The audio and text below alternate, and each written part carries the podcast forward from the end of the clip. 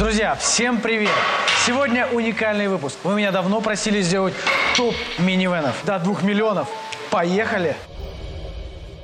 Друзья, на пятом месте у нас Mercedes-Benz V-класс. Что мне нравится в Мерседесах, особенно V-класса, у них есть минивены короткой базы, чуть больше и с большой базой. Поэтому у вас есть всегда выбор, что взять, в отличие от других производителей. Современный дизайн у машины, на мой взгляд, на уровне, ну, как у всех немцев, выше, чем у японцев, кстати. Комфортные они, вместительные и универсальные. Я считаю, что эта машина занимает свое место по праву. Кстати, расход топлива в среднем 7 литров по трассе, а в городе порядка 10-11 литров, в зависимости от мотора, комплектации, нагруженности. Из недостатков это высокая стоимость, на мой взгляд, выше, чем у аналогов вообще, намного выше. Требованию горючему, ну, как вы понимаете, на российском рынке это очень важно, чтобы он поглощал все. Например, как у Фордов 3.5 мотор у Explorer, который жрет все подряд, и ничего с ним не бывает. Да? У, этого, у этих машин это проблема. Частые неисправности ручника – это и болячка, болезнь, с которой вы столкнетесь при покупке этой машины.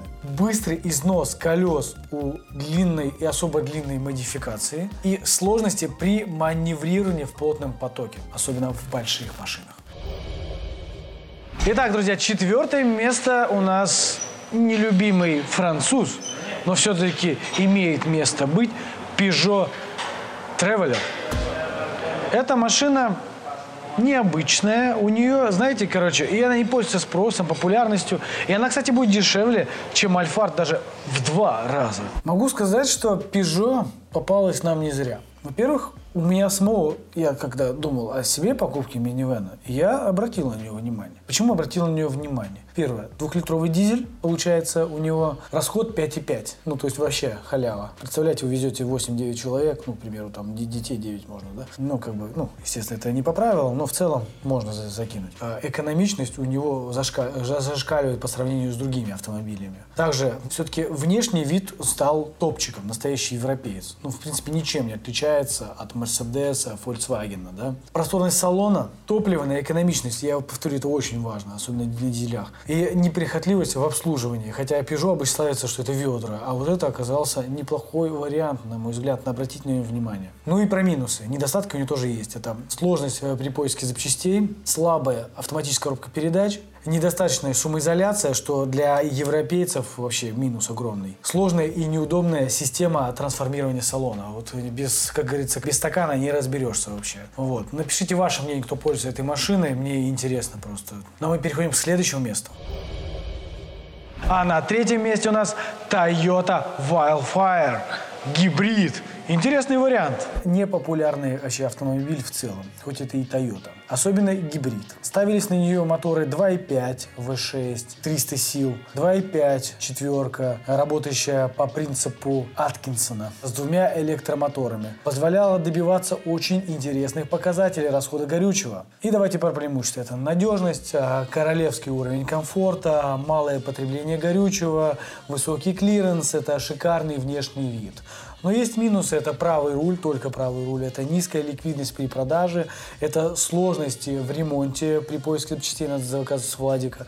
Машина с правым рулем, если вы пользовались ей, напишите, пожалуйста, в комментариях. Я буду с радостью читать их. Серебряный призер, второе место, занимает немец Opel Zafira. Не ожидали?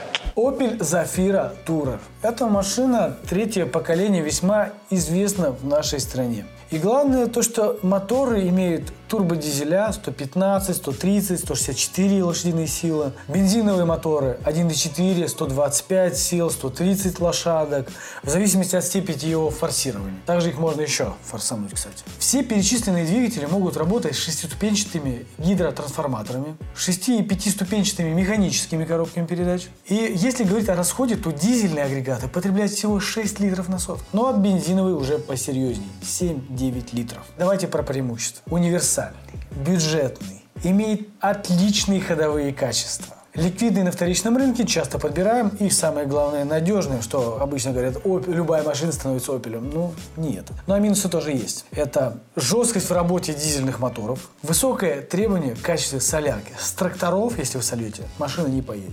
Недостаточная динамика бензиновых двигателей. Это тоже большой минус. Ну а мы переходим к первому месту.